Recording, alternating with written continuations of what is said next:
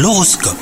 C'est Thibaut, on est le jeudi 9 mars, bienvenue dans votre horoscope du jour. Les scorpions, si vous êtes en couple, vous avez un besoin de partage et de communication que les astres vous encouragent à révéler.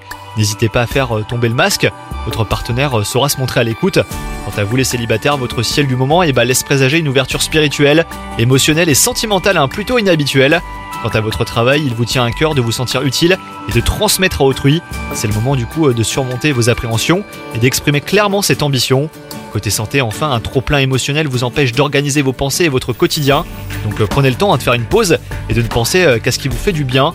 Ce qui peut vous aider, c'est un environnement calme, presque isolé, hein, les scorpions. Après quoi, votre corps et votre tête se montreront plus coopératifs. Bonne journée à vous